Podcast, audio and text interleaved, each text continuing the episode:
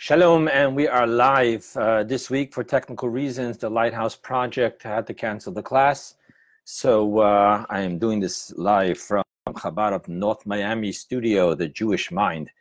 Um, I'm going to post a handout if you want to print it up. Also, in the description, you have all my notes. You can actually read this as well.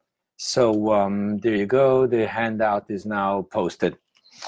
Okay, today's title is Pass the Salt, Please Transforming Inedible Experiences into Tasty Experiences.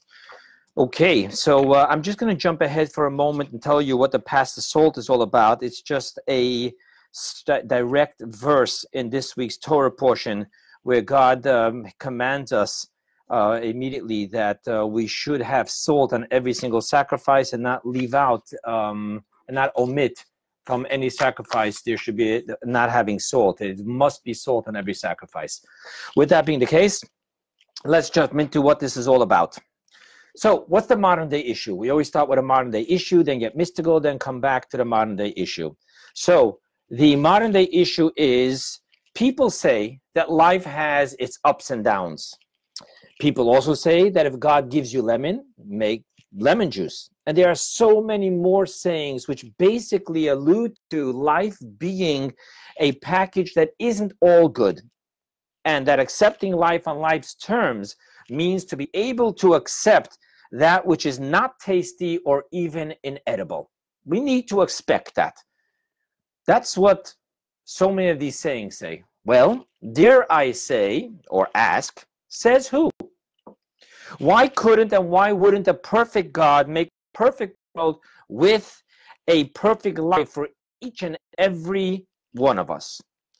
Oh, yes, I can already hear how the pessimists are talking to me about tikkun. We have to have correction for our sins. Um, in this world, uh, this lifetime, and our past lifetimes, of course, things can't be all good. We've all sinned somewhere in our life, and thus we all need tikkun.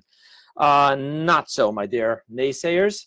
Uh, number one, there is a word in the Genesis, in the beginning about creation, which is missing a letter. The word toldot over there is missing a, a vav. And thus we are told that long before anyone sinned or anything, God made purposely the world imperfect. That's number one. And number two, our sages tell us that the soul did not descend into this world for its own tikkun. Rather, it is always to accomplish a mission for God in the physical realm of the universe. So this isn't ultimately about my soul, your soul, and thus it's not about tikkun. So why? Why did a perfect God have to make such an imperfect world together with such imperfect lives for each and every one of us? That's the question. So now obviously what we're saying is that God, who is perfect, chooses to that imperfection and even inedible imperfection is the perfect ways of God. Why? Okay, this lecture is based on a mimer, a teaching of the Rebbe Blessed Memory, delivered in 1965, exploring the commandment not to omit putting salt on any sacrifice. Together with that, the Rebbe exp- explores the Purim story of Haman versus Mordechai and a specific law of Purim, which is, and we'll, we'll read, we'll, we'll get into this a little more. A person is obligated to become intoxicated on Purim until he does not know between cursed is Haman and blessed is Mordechai. That comes straight from the Talmud, Tractate Megillah, which is all about the laws of Purim. What is that all about? Okay, so let's first get into the introduction. So we're to, so the modern day issue is why? Why does a perfect God have to make such imperfect world and have each of us deal with such imperfect lives? And not by our own being, be by our own doing, but by God's design. Why? Okay, so the introduction. The nature of salt is that it in itself is inedible. However, it makes meat edible. Mystically speaking, what does that mean? Let's jump straight into the mysticism. Mystically speaking, the revealed Torah, such as the Talmud and the laws, that is the inedible meat. We'll soon see. meaning that we do not understand and appreciate the reasons and higher accomplishments of what we are learning and of the commandments. It's hidden. Therefore, real feelings when we do things that we don't understand. However, the hidden Torah, such as Kabbalah and Hasidic, while esoteric, is the salt that makes the meat edible. By bringing us reasons and understandings, which allows us to get emotionally involved with the commandments and the revealed Torah. So, thanks to the salt, i.e., the hidden Torah, Kabbalah, and Hasidus, suddenly the meat becomes so much more edible and so much more tasty that we don't have to just do it with an obedience, but we can also have the gift on top of obedience to be able to understand, appreciate, and thus do with love and with awe. However, to understand this, we will first have to explore the difference between a parable and a riddle. Interesting. A parable and a riddle. A parable is something that makes sense in its own right. I tell you a story, and this is a parable. You know, Hasidim love doing that. They always tell stories, and from the stories, you learn out the moral of the story. However, because the parable in itself makes sense, very often someone will be completely oblivious that the story isn't the point, it's the moral of the story that's the point. However, on the other hand, you have then the riddle the riddle in itself tells me that it's not about the riddle, it's about the solution to the riddle. Thus, on one hand, the riddle is so much more difficult to figure out than it is to figure out the moral of a parable. But in the same token, the riddle drives you that you have nothing unless you understand the answer to the riddle. That's the only purpose of the riddle. While the parable, one can just say, mm, that's a nice story, and not understand that it's not about the story. Okay? So, thus, let me take you to a verse that David, when he was running away from King Saul, said to King Saul. And this is from the book of Samuel's. As says the primordial parable, one from the wicked comes forth wickedness, and my hand shall not be upon you. The rest of the verse is not what I want to focus on right now. You can look it up in the book of Sam, uh, Samuel, Shmuel, Samuel, um, uh, chapter 24, verse 13. What I want to share with you is primordial parable. What is that? So our sages tell us that, that refers to the Torah. Why is the Torah a primordial parable? And the answer is because the entire Torah is a parable for the primordial one, God, and the wisdom of God. Thus, in essence, really, the entire Torah is nothing more than a mashal, a parable, and it's all about God and God's wisdom. However, when we study the Torah and we start learning the laws, the civil laws, and the laws of real estate, and the laws of and all the methodology of how you get from the verse to all the details of the law, just like a parable, we can never pay attention to the moral of the parable. Because the parable in itself is so rich, so wise, so wonderful. It's got a whole set of rules. And thus, the Torah in itself, separated, void of me seeing the divinity and God and God's wisdom in it, in itself is a masterpiece.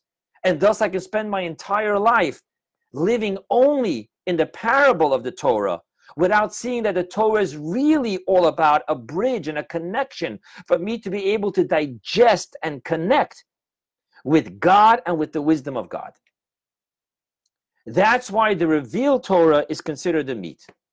However, when we come to the hidden Torah, which talks directly about God and God's relationship to the world, even though it's so much more difficult to really understand and we really only truly digest and understand the tip of the iceberg, efes kotseu, a, a nothing of a something. But whatever we do understand, we know that this is not about some masterpiece in its own right. We know that the Torah is not an end in its own. It's a means to an end, which is our connection and our intellectual connection, our emotional connection, and our action connection with God and God's wisdom. Thus, when Hasidus teaches us, when the hidden Torah teaches us the secrets of what really is behind each commandment and what is the deeper spiritual message behind every teaching of the Torah, of the Talmud, of the Medrash. Thus, it's the salt that makes the meat, which in its own right, we may think that the Talmud is an end in its own and not a means to an end or doing the mitzvah is an end in its own and not a means to an end.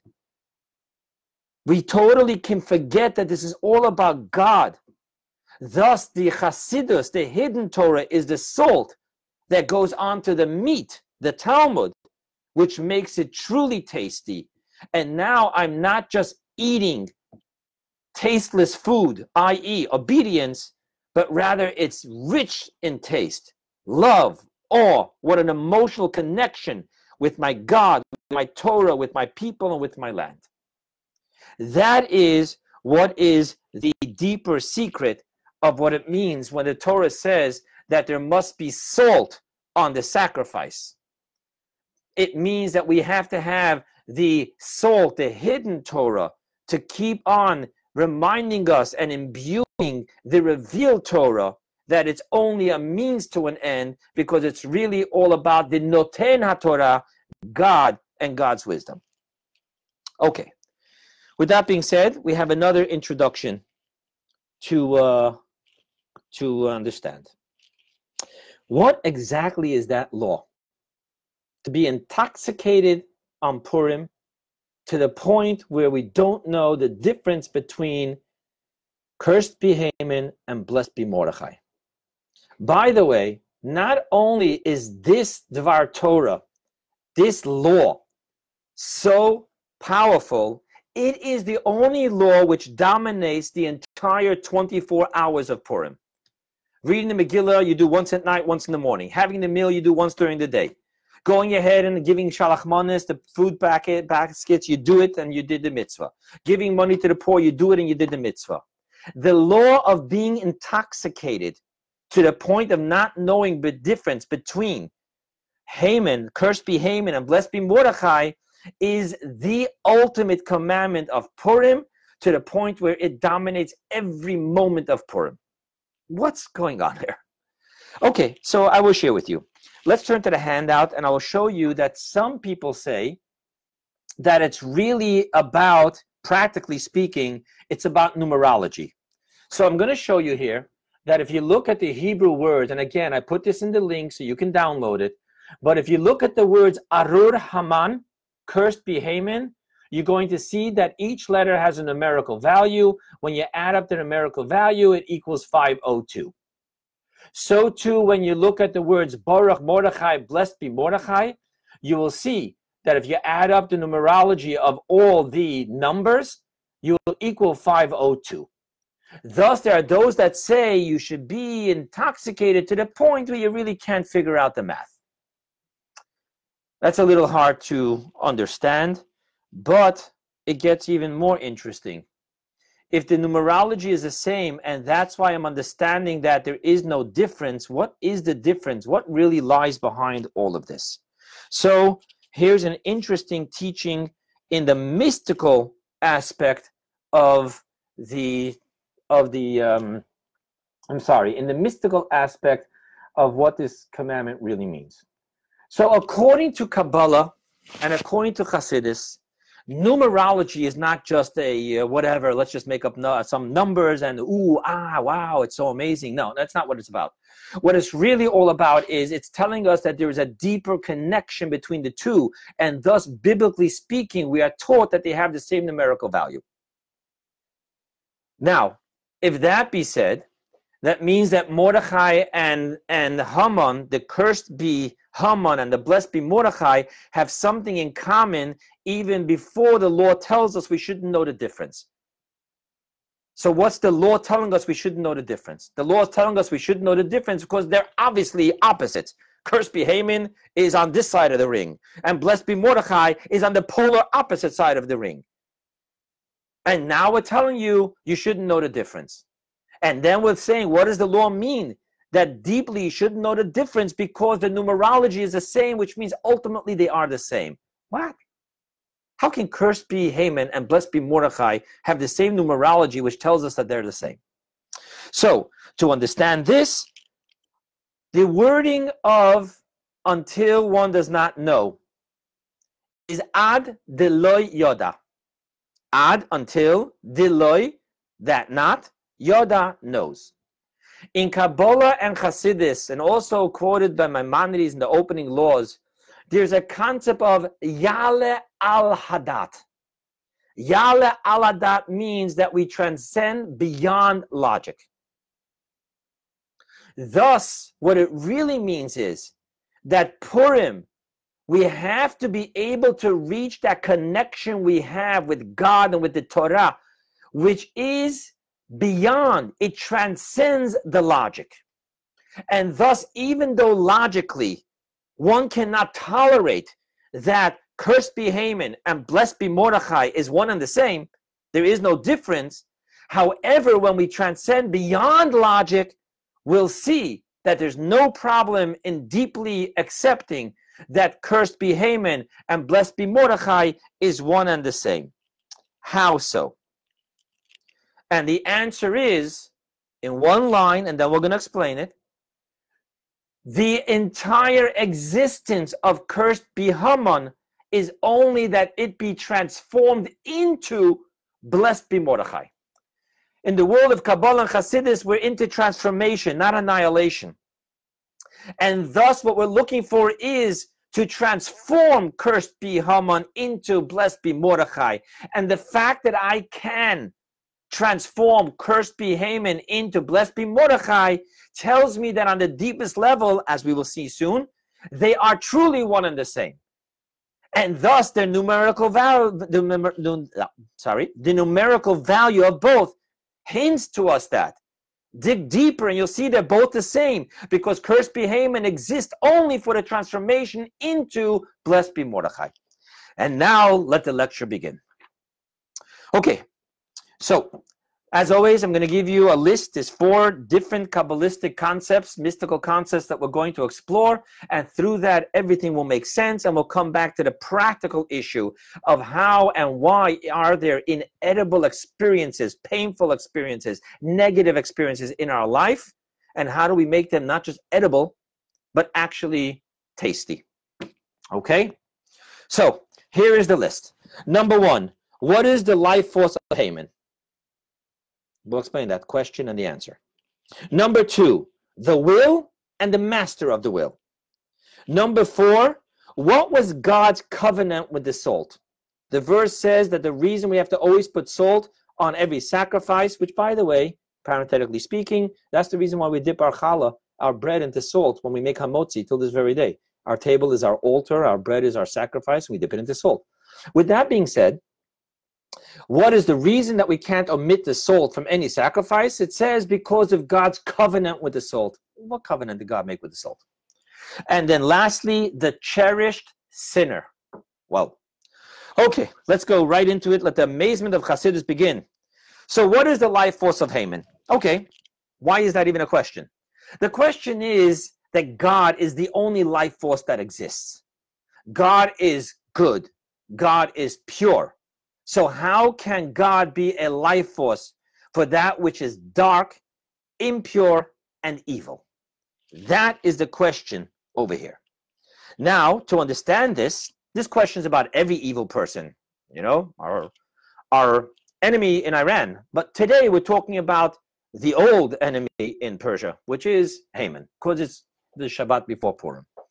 Thus, the question is, how can Haman be alive? How can you have a good, perfect life force of light, which comes from the good and perfect and light God, into the dark and evil and impure Haman?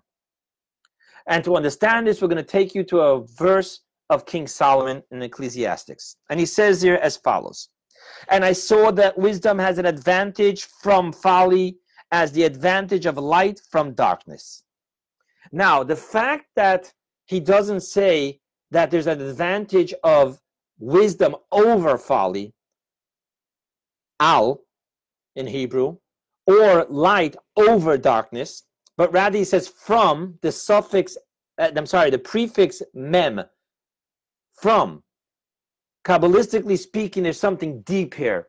King David is not telling us that wisdom is better than folly. And he's not telling us that light, i.e., goodness and purity, is better than darkness. We didn't need the wisdom of King Solomon to tell us this. But rather, he's telling us something. There is no greater light that the, than the light that comes from darkness. That means darkness itself, when transformed into light, and we'll soon see, we're talking about the godly spark within the darkness. That is the greatest light. It's even greater than the light which was always light and so too with wisdom and folly. So now we're going to understand that the deeper meaning of not knowing the difference between cursed be Haman and blessed be Mordechai is talking about for the source of cursed be Haman is its transformation into blessed be Mordechai. The greater blessing and holiness that comes from the deepest darkness and impurity. Now we understand that the entire life force of Haman is that ultimately within this deep darkness of evil and impurity, there is a godly spark of lightness which has actually at this point become dark, imprisoned. But we can, and we'll soon see how, we can transform that that it will be even a greater light than the blessed be Mordechai that always existed and never was an evil Haman. Thus, when we take that godly spark, that godly life force of Haman, the cursed be Haman, and we transform it into its true source, and the only reason that it has us life force from God of goodness and purity and, and light is because we have the mission to transform the cursed be Haman into the blessed be Mordechai. Now let's look at that law. The intoxication until not knowing, we now realize doesn't just speak of uh, alcohol and substance abuse, God forbid, but it's talking about to find within us that irrational, transcending beyond logic oneness with God seeing that beyond what the physical eyes see. We see that God is everything and everything is God. How can God be Haman and Haman be God? And the answer is because we see the numerology. We see that the numerology of cursed be Haman is really blessed be Mordechai. And why is it so? Because the entire life force of cursed be Haman is its potential that will be actualized by you and I into becoming blessed be Mordechai. So much so that the law is telling us we should be intoxicated, that the minute we see, intoxicated means beyond rationale, that we should be so beyond the logic of what my eyes see that when I look at cursed Haman, I don't even see cursed Haman. Because in my eyes, it has become transparent to the blessed be Mordechai, which lies within it, waiting to be actualized and transformed. That's the depth of what the real mitzvah is. To be intoxicated to the point of not knowing, beyond logic, beyond my comfort zone, beyond what I see and what I egotistically understand to be right, left, good, bad, light, darkness, and rather to be able to see the depths of the numerology, to understand that the only existence of cursed be Haman is the blessed be Mordechai, which is waiting for us to make happen. Okay. Now, now we can understand God's perfect plan. You see, God's perfect plan is that there's imperfection. What is the definition of imperfection? That is not only good, but there's also evil. There's not only purity, but there's impurity. There's not only light, but there's darkness. Now we understand why. Because the ultimate perfection, the greatest depth of light, as King Solomon said, is when it comes from the imperfection. The perfection that was always perfect is not the ultimate greatness of perfection of God. But the imperfection which carries within it a beyond norm perfection, the evil that carries within it the beyond norm goodness and light, that is the ultimate perfection. And that's what it's saying. And that's why we're told that we have to go ahead and transform the cursed be Haman, which is the inedible, into the blessed be Mordechai, which is practically delicious. Now we, let's go back to understand a deeper commandment that the verse says. And you shall salt every one of your meal offerings, sacrifices with salt, and you shall not omit the salt of your God's covenant from being placed upon your meal offerings. You shall offer salt on all your sacrifices. Why? Because salt is the power of transform, to transform, transformation. There is the potential opaqueness of the revealed Torah.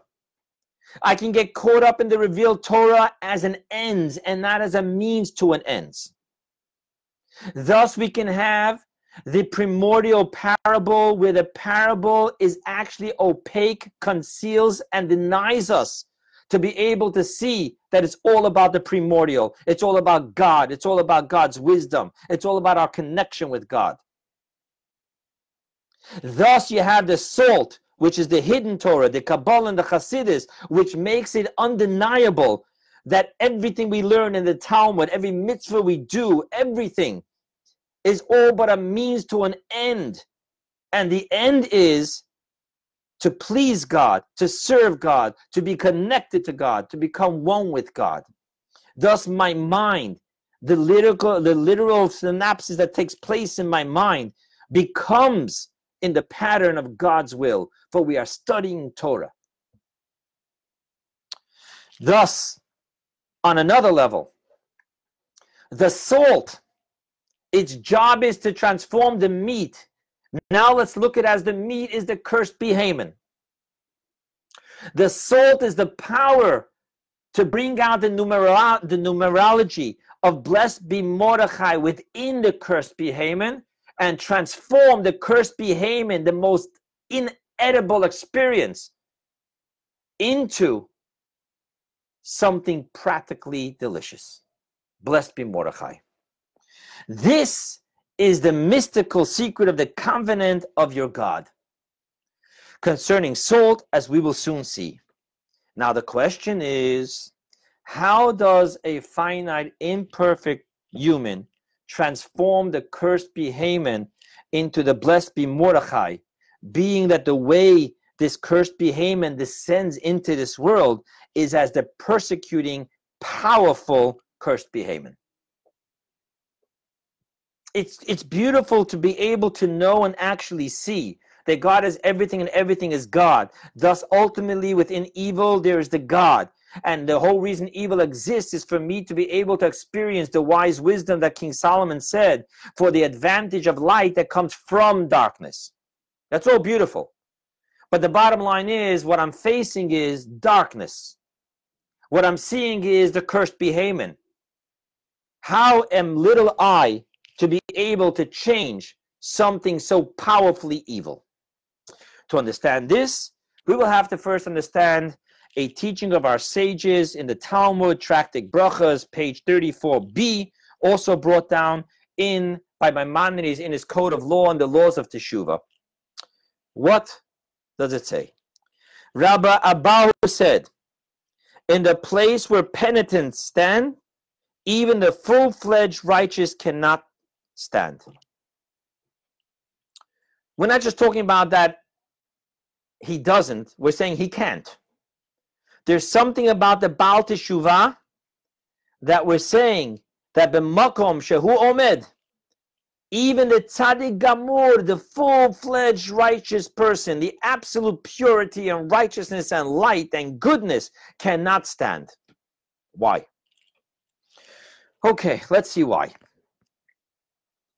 So, the reason explained is because the soul comes down to this world for a mission that God wants us to accomplish specifically in the physical world, not where we were before in paradise, praying, studying, praying, staying one with God. No, He wants us to come down into this world and do something for Him. And what is that something? In Kabbalah, we talk about elevating God's sparks. There's God's spark within everything, it's trapped within everything. And when we do something with it, we can elevate it. That's what King Solomon was talking about. The mission is that there's greater light than light, even the light of paradise. There's greater light than that in this physical world. If we can transform and elevate the godly sparks that fell down here and are trapped in the physical. Now, the righteous people, they can only elevate the mundane. Even the full fledged righteous person, he can only elevate the godly sparks of the mundane. Now, let me explain what that means, okay? Mundane means it's not evil, it's not forbidden. So, for example, when a full fledged righteous person has a Shabbat meal, that meat that's being ed, ate, eaten, blah, that meat that's being eaten is actually now becoming a part of a mitzvah, a service to God. It's a mitzvah to eat on Shabbat. You make a blessing before it, you make a grace after meal. After that, another part of the mitzvah. The energy that the full fledged righteous person does, receives from anything he eats, what does he use it for? The service of God. And thus, what was once just a mundane cow has now become the object of total service of God.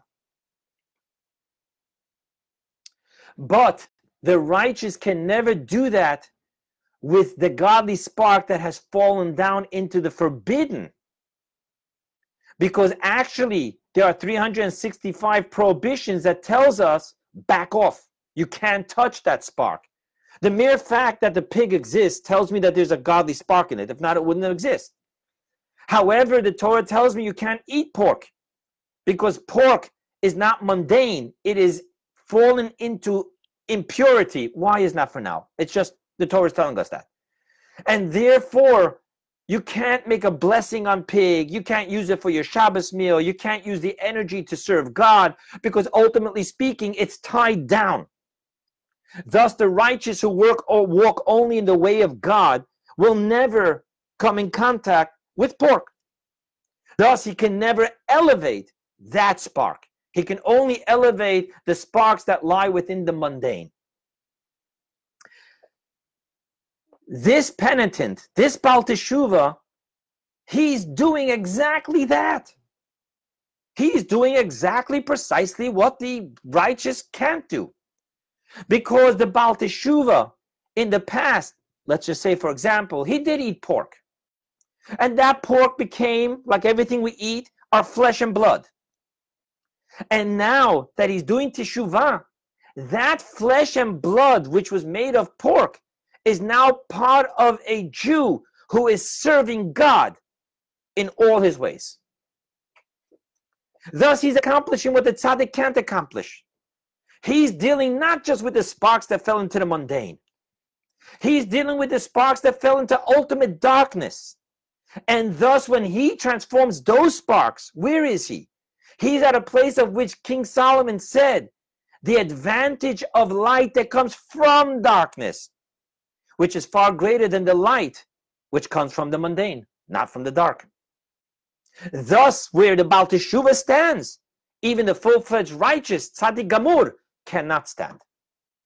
Now let's take it further. And why so? The answer is because the Torah is the defined will of God. This is what he wants, and this is what he doesn't want.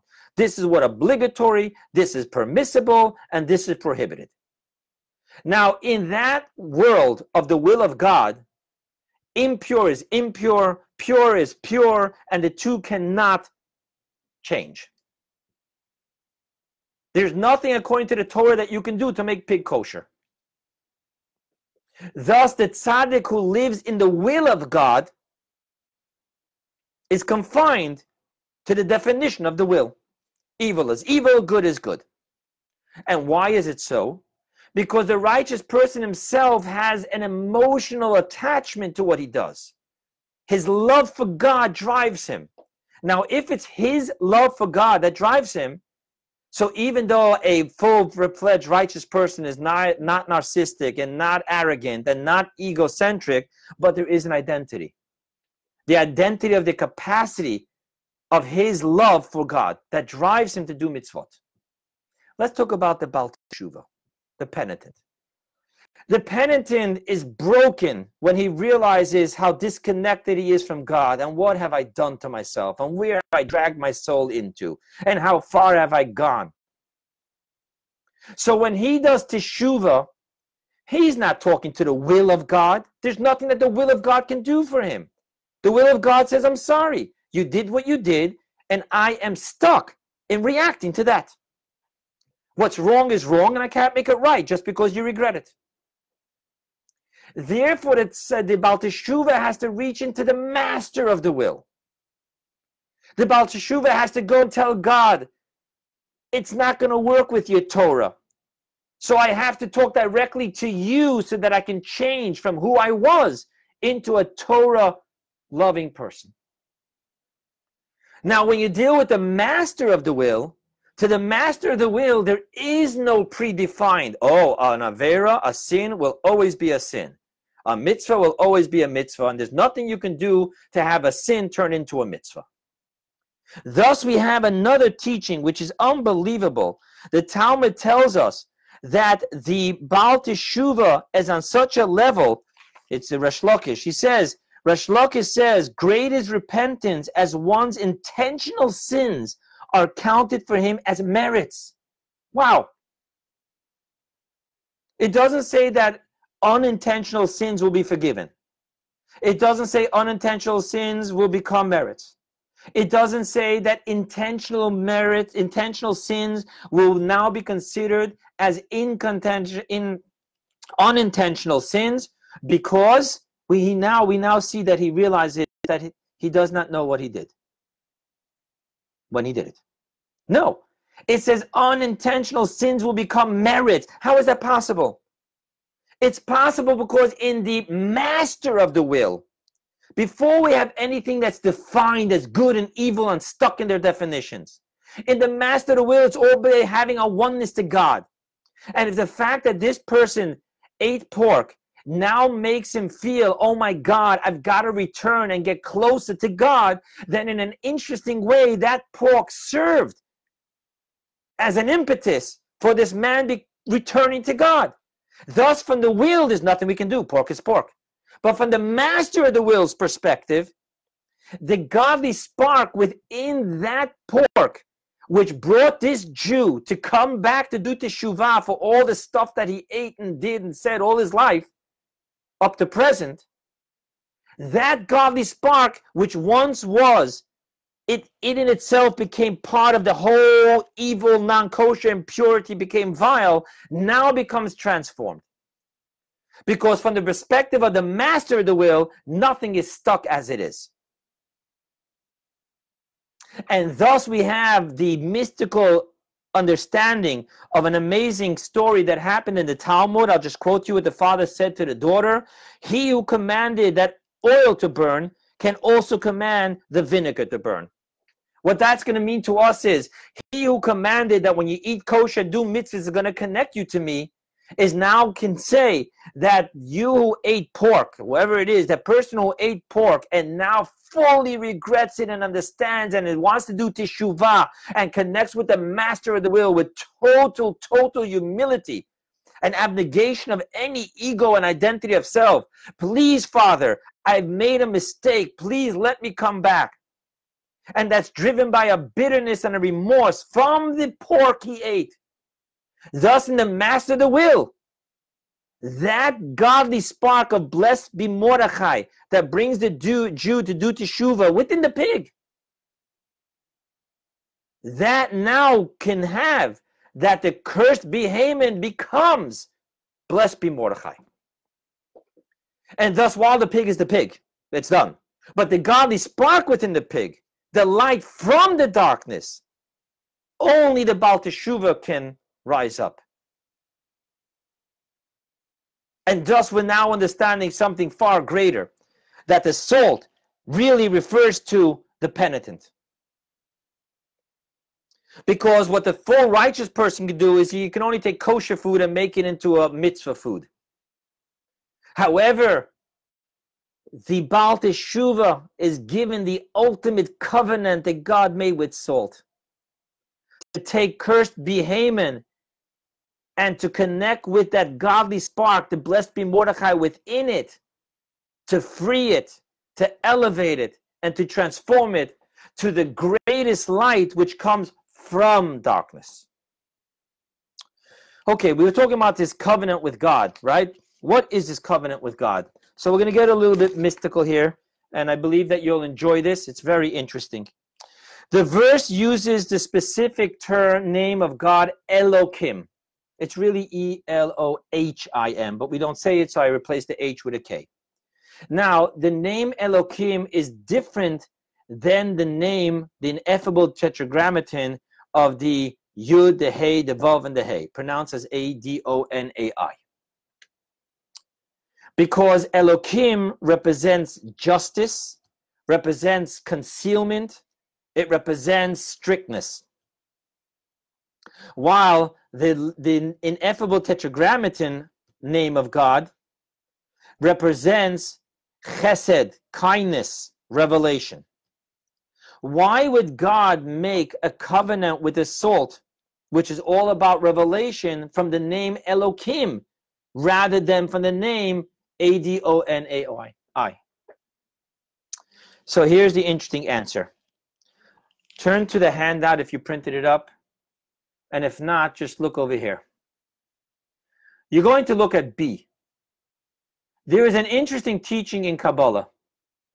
A two letter word can make two combinations. A three letter word can make six combinations. And you see it there. Aleph, Beis, Gimel, Aleph, Gimel, Beis. Beis, Aleph, Gimel, Beis, Gimel, Aleph. Gimel, Beis, Aleph, Gimel, Aleph, Beis. Now, Elohim has five letters, which we now see the bottom line I wrote for you there can make 120 combinations. Okay? So what? Aha. The 20, the 120 combinations of Elohim is the life force in the holy world.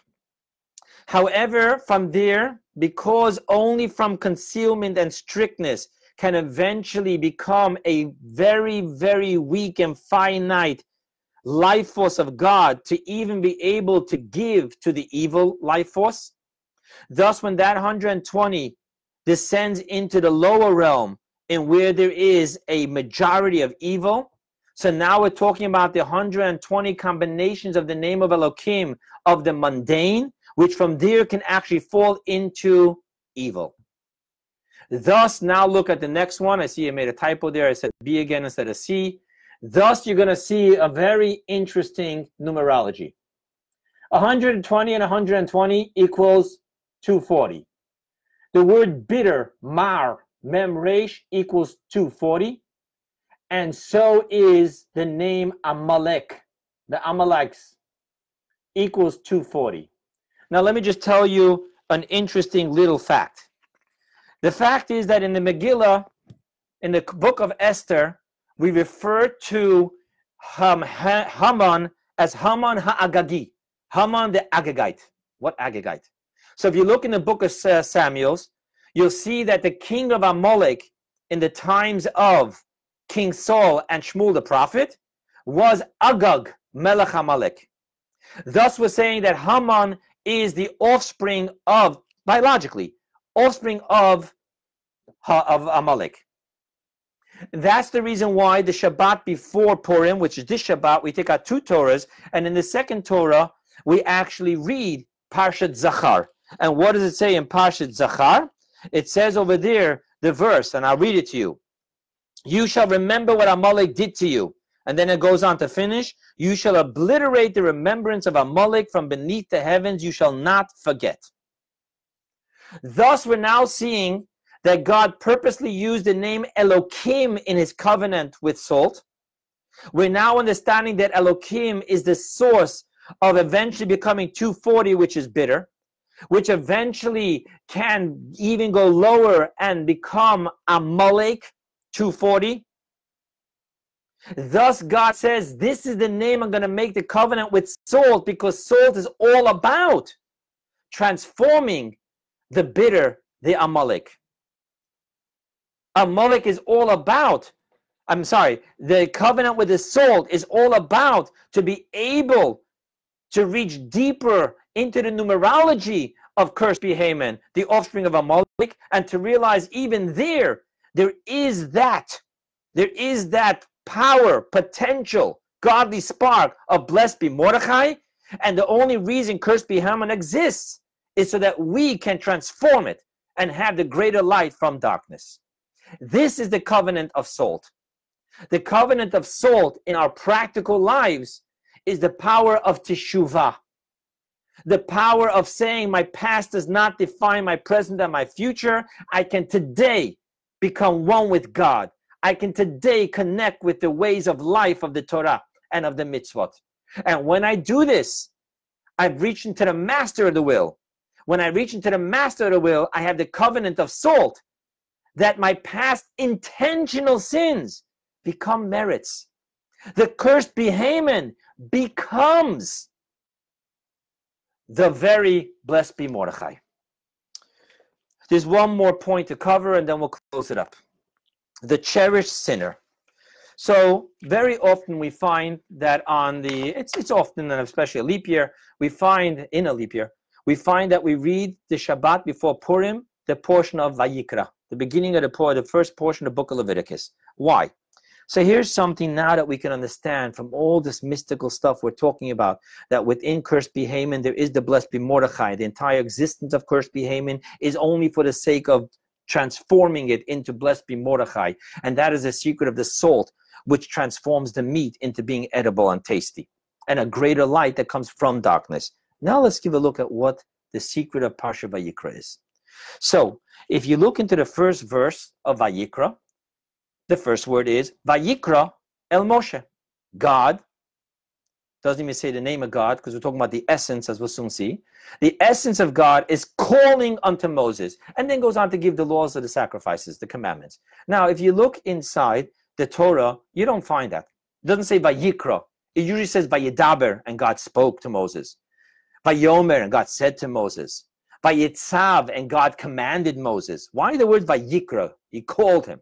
So let's look into Rashi, the commentator from France in the 11th century, and he says as follows Every time God communicated with Moses, whether it was represented by the expression of Vayedaber and he spoke, or Vayomer and he said, or Vayitzav and he commanded, it was always preceded by God calling to Moses by name, Vayikra.